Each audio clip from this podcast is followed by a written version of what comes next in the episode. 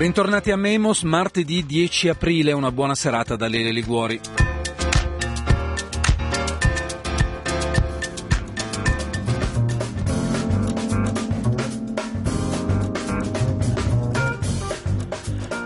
Cosa succede se l'economia americana frena o si ferma? Siamo arrivati all'inizio della fine di un ciclo di espansione dell'economia degli Stati Uniti.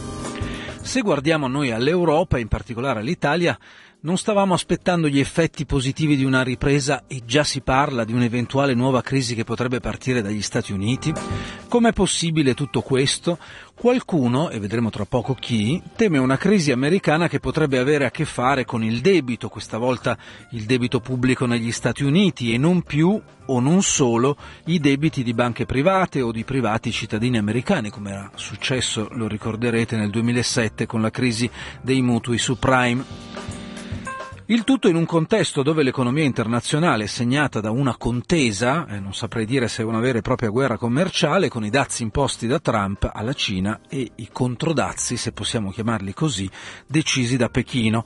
E il tutto ancora mentre le relazioni internazionali sono molto tese, se si pensa in particolare a quel quadrante del mondo che ha al centro il Medio Oriente ed in particolare la Siria.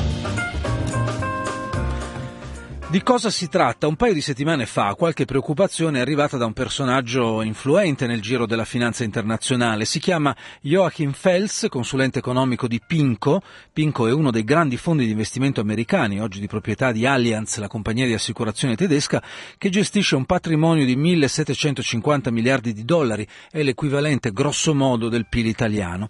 Joachim Fels, in un rapporto e un rapporto della stessa Pinco, si sono chiesti se siamo appunto all'inizio all'inizio della fine di un periodo di espansione dell'economia americana e hanno indicato alcuni rischi in generale, ad esempio l'aumento del costo del denaro negli Stati Uniti, la politica restrittiva del nuovo presidente della Federal Reserve Powell, hanno già deciso un aumento di circa un quarto di punto del costo del denaro negli Stati Uniti e poi legato a questo tra gli elementi di rischio è appunto la previsione, la probabilità di una recessione negli Stati Uniti. Alcuni, Fels ad esempio, la prevede già a partire dal 2020 e da questo punto di vista ci si mettono anche le previsioni del nuovo responsabile della Banca Centrale Americana Powell, che qualche settimana fa guardando un po' nella sfera delle sue previsioni, ha parlato per gli Stati Uniti di una crescita moderata e non più solida come l'aveva prevista soltanto qualche settimana prima.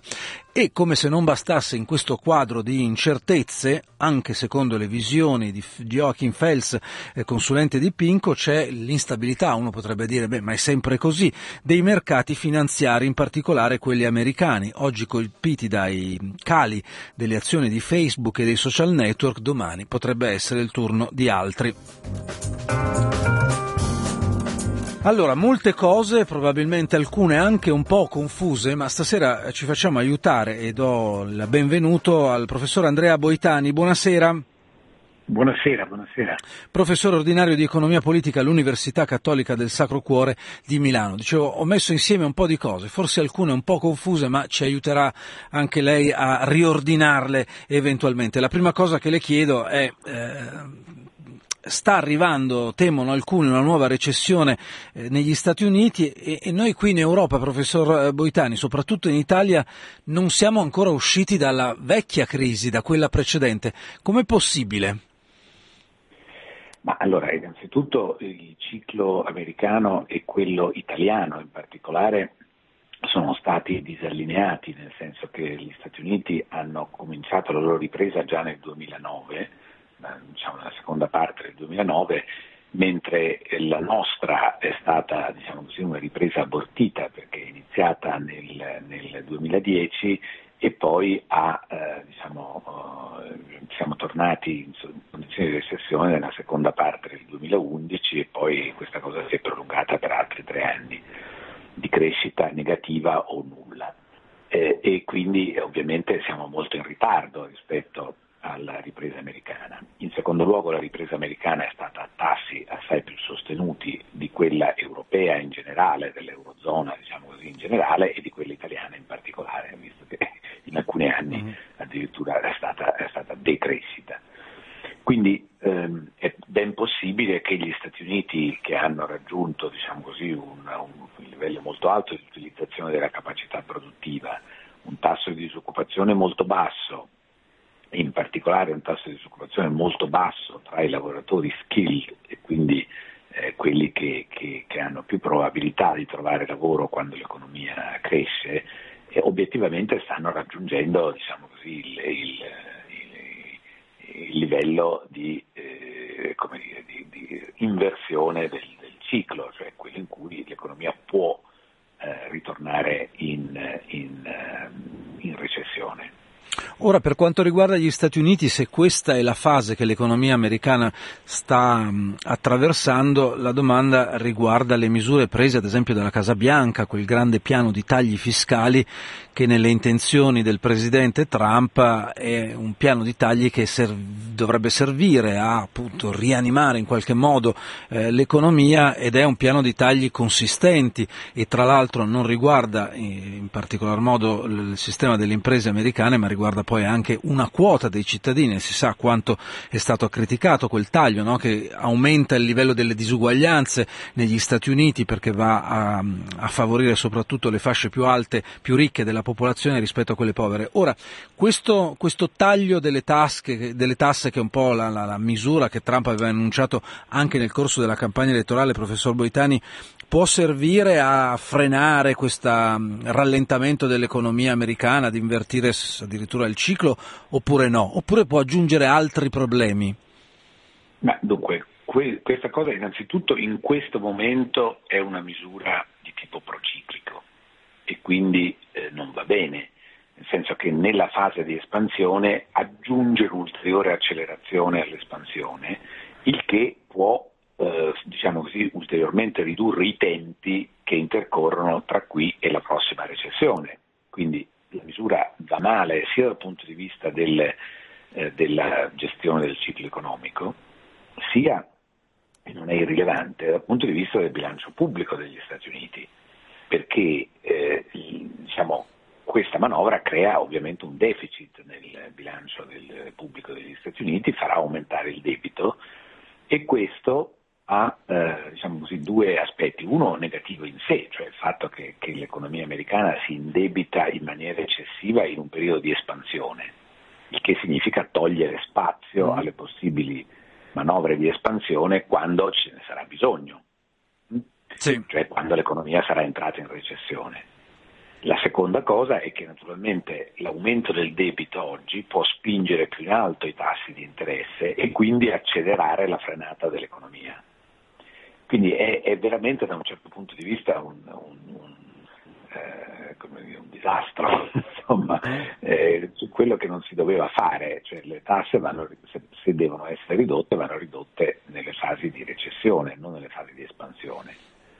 Eh, Trump pot- più... Mi scusi, professor Boitani, Trump potrebbe risponderlo, non dipende da me, io sono stato eletto nel 2016 e quindi mi arrangio con i cicli politici e non quelli economici, ma è una stupidaggine quella che ho detto, ma prego, prego. Eh, l'ha detto lei, eh, insomma, il, il, in realtà il punto è che, che, che le politiche economiche vanno, devono essere politiche anticicliche, se uno fa politiche procicliche ovviamente eh, fa danni, questo è fuori discussione, al di là del tema delle disuguaglianze che lei ha già eh, accennato e che è estremamente importante, il quale, le quali disuguaglianze hanno avuto un effetto nella, nella, eh, diciamo, nello scatenamento della crisi del, del, del 2007-2008, perché è chiaro che eh, laddove il reddito si eh, si riduce o si riduce relativamente a quello passato, eh, la gente si indebita di più e questo aumento del debito privato va a eh, diciamo, peggiorare le, la situazione finanziaria, cioè la, l'instabilità finanziaria dell'economia.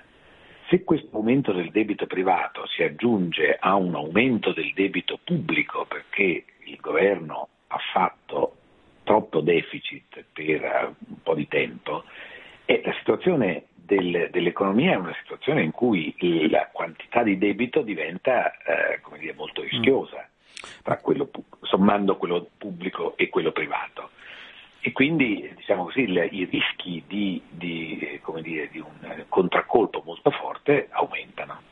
Quindi il quadro è quello di un'economia che rallenta aggiungo quasi fisiologicamente dopo diversi anni di espansione, però ci si mettono politiche economiche, quelle di Trump, che anziché migliorare la situazione la possono peggiorare, sia per quello che riguarda la finanza pubblica, come diceva lei un momento fa, l'aumento del debito americano da, da un lato, sia perché appunto rischiano di accendere eh, l'economia americana, di, di, dargli una pressione in un momento sbagliato, che non è, esatto. eh, che non è appunto quello quello corretto. Ora, la questione è se in questo quadro a tinte fosche per quanto riguarda l'andamento dell'economia americana c'è qualche novità rispetto al quadro che eh, abbiamo visto nel 2007, dieci anni fa.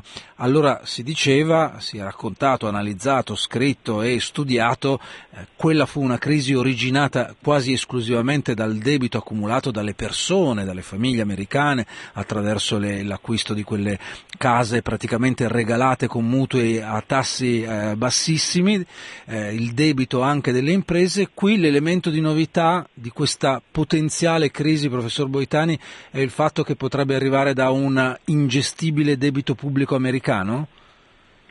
Allora, eh, innanzitutto bisogna precisare che quella crisi non era stata generata soltanto dal debito delle famiglie e delle imprese, ma era stata generata soprattutto dal debito delle istituzioni finanziarie cioè quel sistema bancario ombra eh, che si era sviluppato negli Stati Uniti un po' al di fuori della regolamentazione dei mercati e degli intermediari finanziari che eh, aveva raggiunto eh, diciamo, coefficienti di leva, cioè livelli di indebitamento diciamo così, particolarmente elevati.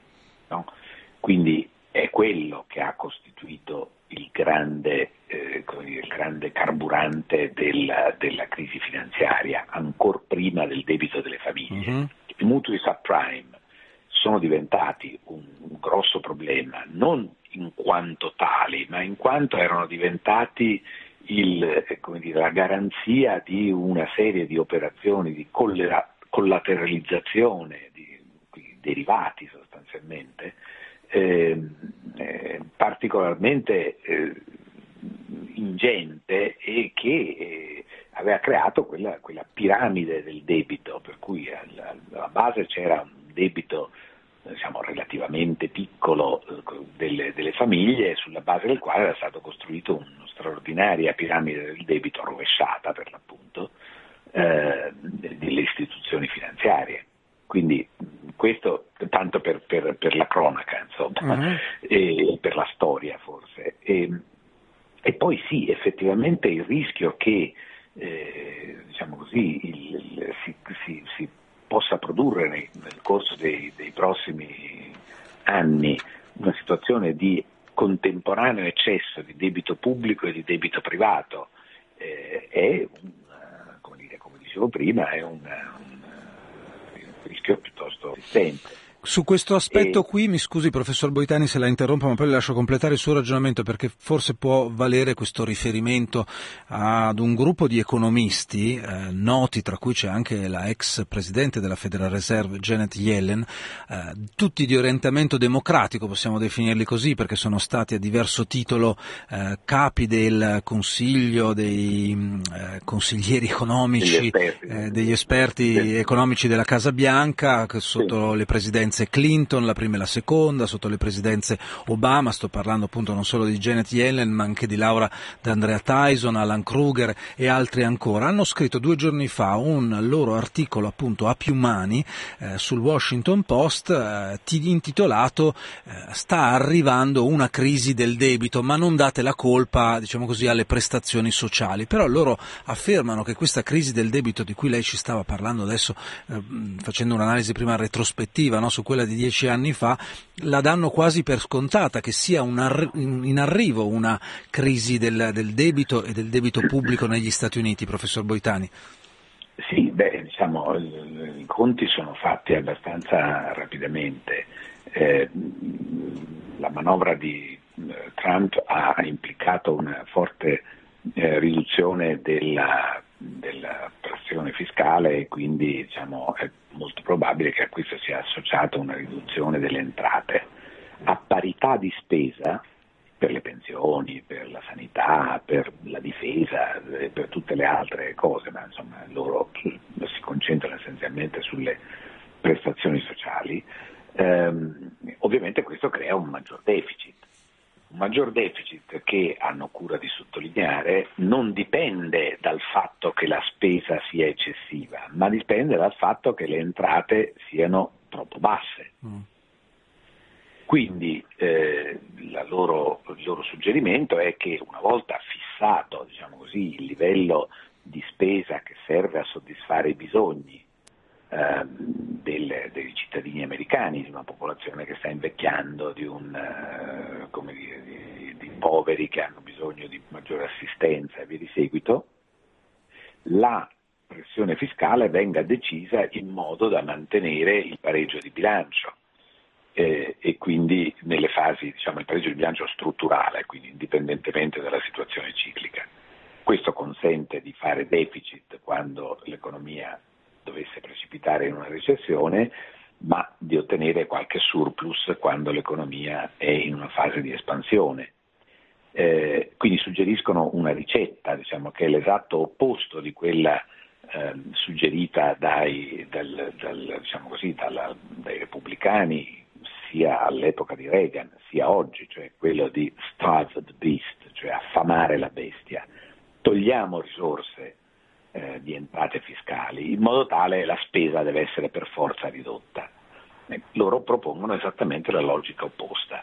Dicono sostanzialmente starve the beast non ha funzionato con Reagan che produsse degli straordinari deficit e quindi un aumento del debito pubblico americano, non funzionerà con Trump e quindi anche in questo caso si produrranno dei deficit e un aumento del debito, con la differenza che il debito pubblico americano oggi è a un livello molto elevato rispetto al PIL di quanto non fosse all'inizio degli anni Ottanta e quindi la situazione è significativamente più rischiosa.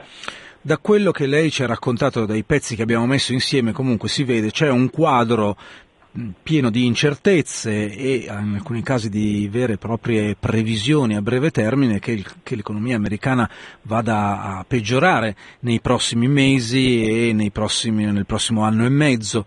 Ora la domanda per quanto riguarda noi qua in Europa è se, eh, vista la differenza di cicli, cioè mentre loro vanno malissimo noi andavamo ancora meglio, poi mentre loro migliorano noi andiamo peggio, noi adesso stiamo guardando ad una fase di eh, timida ripresa qui in Europa, soprattutto e in particolare in Italia, mentre lì già si riparla di una nuova crisi. Allora lei ci ha detto che i cicli economici sono sfasati in qualche modo tra le due sponde dell'Atlantico, che cosa significherebbe per però per l'Europa e anche in particolare l'Italia se da qui a qualche mese, non stiamo parlando di anni, ma da qui a qualche mese, come dire, arrivasse dagli Stati Uniti questa crisi del debito, come finirebbe per toccare l'Europa, professor Boitani? Allora, innanzitutto io non, non ho detto che i cicli fra le due sponde dell'Atlantico sono disallineati, ho detto che è stato disallineato il ciclo Questo, italiano certo, rispetto a quello americano. Certo che è cosa diversa. Eh, in realtà i due, il ciclo americano e quello eh, europeo, sono molto più allineati di quanto non, eh, non, si pensi e questo ormai è provato da, da tanti anni di ricerca eh, empirica. Ehm, è inevitabile che quando il principale mercato di sbocco delle merci europee che il principale mercato finanziario globale entrano in crisi, questo si ripercuota un po' su tutto, su tutto il mondo e quindi anche sull'Europa evidentemente. Quindi il rischio che l'Italia in particolare corre è che eh, diciamo, è stata disallineata rispetto alla ripresa americana più di quanto non lo siano stati gli altri paesi dell'Eurozona, ma che possa essere molto allineata nella fase negativa eh, che quindi quando la crisi americana eh, arriverà a colpire il, il, il resto del mondo, colpirà anche l'Italia. Ma questo può avere, visto che stiamo ragionando in questa fase, almeno nello stretto dell'Italia, in questa fase politica, sulla formazione di un governo, chissà quale governo si formerà nelle prossime settimane o nei prossimi mesi, oppure se si riandrà ancora alle elezioni, nei ragionamenti che vengono fatti la prospettiva che riguarda appunto il prossimo anno e mezzo, due anni, è una prospettiva, prospettiva molto considerata, non, non, solo perché è qui dietro l'angolo, ma anche perché potrebbe essere una prospettiva media della durata di un governo prima poi di ritornare alle elezioni. Allora, se quel contesto fosse un contesto segnato da una forte turbolenza che arriva dagli Stati Uniti, progetti, discussioni in Italia ad esempio per allentare l'austerità, per eh, modificare anche quella che è la gestione del bilancio pubblico italiano troverebbero un limite molto più forte, una situazione molto più sfavorevole rispetto a quella che c'è adesso? Beh, allora, innanzitutto dobbiamo dire una cosa, eh, cioè che in Italia l'austerità non c'è più, quantomeno dal 2014 quindi ehm, in un certo senso la politica eh, economica anche in Italia è stata prociclica, nel senso che c'è stata un'austerità eh, non forte come in altri paesi europei, ma certamente consistente negli anni 2012-2013, eh, ma dal 2014 il, diciamo, si, si, è ripresa una politica lievemente espansiva. E quindi diciamo, non possiamo parlare di fine dell'austerità, perché l'austerità è già finita da un po' di tempo. Diciamo che eh, l'Italia non ha colto l'occasione per fare una politica di aggiustamento del bilancio negli anni in cui aveva ripresa l'espansione. Eh, il governo, I governi che vengono in realtà dovrebbero porsi un problema di, eh, quantomeno un problema di riduzione del debito. E, francamente non so se prima di tutto non so se si costituirà un governo, mm. eh, perché non mi sembra al momento, diciamo al momento poi è possibile che, che, che, che, le cose cambino con il tempo, che gli angoli si smussino e via di seguito, ma non mi sembra che al momento vi sia una qualche coalizione che sia in grado di avere una maggioranza e in Italia diciamo, non esistono i governi di minoranza perché eh, i governi devono ricevere la fiducia delle Camere quindi l'ipotesi di governi di minoranza è un'ipotesi eh, non, non, non, percorribile, deve esserci perché diciamo, si formi un governo eh, di minoranza, deve esserci comunque una garanzia a priori che eh, l'opposizione si astenga quantomeno e quindi non, non, eh, certo. eh, al momento della fiducia ci deve essere una non sfiducia insomma come quella che, che, che, si ebbe nel 1976 con il primo governo, il primo senso, con il secondo governo Andreotti. Uh, però insomma al momento non mi pare che ci sia nessuno dei partiti disposti a concedere questa, questa non sfiducia a un governo fatto da altri. Quindi diciamo così comunque... Questo è il primo problema. Mm. Il secondo?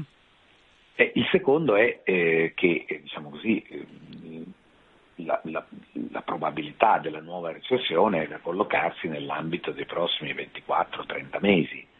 Eh, se, eh, se, un governo costituito in qualche modo nei prossimi 2-3 mesi sia in grado di durare questo tempo, effettivamente non lo so.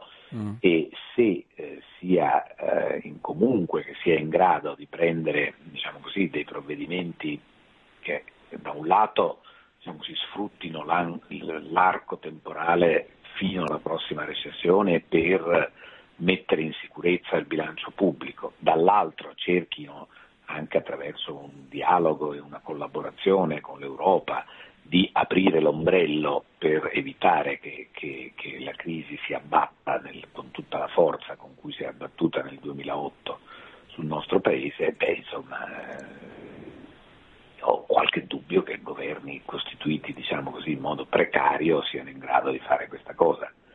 Sotto questo profilo, tutto sommato, eh, forse sarebbe eh, preferibile eh, diciamo così, che, che, che eh, si vada ad elezioni mm. che cerchino di chiarire diciamo così, la, la, situazione in maniera più, più, netta e dare al Paese una maggioranza eh, stabile per i prossimi anni. Professor Andrea Boitani, siamo arrivati quasi alla fine della nostra conversazione, ma io ho ancora una cosa da chiederle. Comunque siamo partiti dagli Stati Uniti, abbiamo visto i rischi che incombono sugli Stati Uniti che, ritorni, che loro ritornino in una recessione, gli effetti che possono avere sull'Europa e anche in particolare l'Italia e quanto è importante capire quello che succede nei prossimi mesi proprio per la situazione di cui stava parlando un momento fa lei, e cioè la formazione o meno di un nuovo governo in Italia, ma eh, delle cose che, di cui noi abbiamo parlato in questa conversazione. Ehm, lei ovviamente per statuto, diciamo così, è rifugito da alcuni luoghi comuni, sto citando appunto il titolo di un suo libro, I sette luoghi comuni sull'economia, ad esempio quello che eh, se il debito pubblico è alto ci vuole austerità, oppure se ehm, eh, senza le riforme non si riesce ad uscire dalla crisi. Eh, questi luoghi comuni che hanno attraversato anche parte della, no, del, del, del linguaggio e dell'informazione giornalistica, secondo lei sono stati in qualche modo mh, messi da parte? Si è imparato che, che, che, erano luoghi comuni e che quindi occorresse andare un po' più a fondo nelle questioni oppure no? Questo suo libro, appunto, che ha il titolo che dicevo è uscito da circa un anno, se non sbaglio, è passato del tempo, sì. ha trovato degli effetti, diciamo così, positivi? No, insomma, non credo che il mio libro abbia avuto nessun effetto, ovviamente, ma eh, diciamo che, che, che, abbia portato nel, nel discorso pubblico un po' di attenzione su delle cose che venivano date un po' per scontate e, e, che hanno viceversa tantissime sfaccettature che sono molto più complicate di come la, la, la, mettano, eh, come la mettono i giornalisti. È un, eh, forse questa è una cosa che è riuscita a fare. Eh, oggi di luoghi comuni ce ne sono altri, come per esempio eh, non si può tornare subito alle elezioni questo è un luogo comune, una frase che, non, eh, che alcuni giornalisti usano, addirittura mettono in bocca al Presidente della Repubblica o a qualcun altro, ma che non ha una, diciamo così, un, nessun fondamento logico. No? Mm. È accaduto in altri paesi che si tornasse alle elezioni, in alcuni casi con risultati eh, chiarificatori, in altri casi meno, eh, e però d'altra parte il sistema democratico è un sistema per cui quando non è possibile formare una maggioranza di governo eh, si torna alle elezioni, cioè si chiede agli elettori che cosa eh, pensano si debba fare. E se gli elettori si ostinano diciamo così, a non fornire un'indicazione chiara, favoriti anche dal sistema elettorale naturalmente, beh, e ci si torna per una terza volta, oppure a quel punto ovviamente l'indicazione è che i partiti così come sono, devono trovare per forza un accordo. Siamo arrivati alla fine del tempo che abbiamo a disposizione, i luoghi comuni per colpa di questi giornalisti, lei lo sa, avrà sentito... No, no, degli, ma non è colpa degli, degli... solo dei giornalisti, per carità. Va bene, allora io la ringrazio per essere stato con noi stasera, la saluto, a presto, a risentirla. A presto, arrivederci, buonasera. Andrea Boitani, economista all'Università Cattolica di Milano.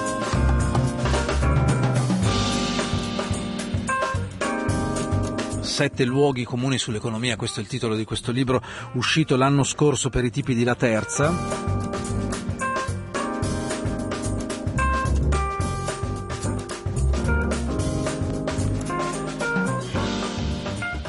Vi ricordo che sul sito radiopopolare.it troverete i podcast di questa puntata così come di tutte le altre. Sul sito radiopopolare.it trovate soprattutto le informazioni per abbonarvi a Radio Popolare. L'impresa eccezionale prosegue, 5.000 nuovi abbonamenti entro la fine di quest'anno. Un pezzo importante di questo cammino lo abbiamo fatto, ma non basta. Vi aspetto con i vostri abbonamenti, 90 euro l'anno. Fate sentire meglio Radio Popolare in tutti i sensi. Noi ci risentiamo allora domani alle 20, come sempre una buona serata a tutti da Lele Liguori.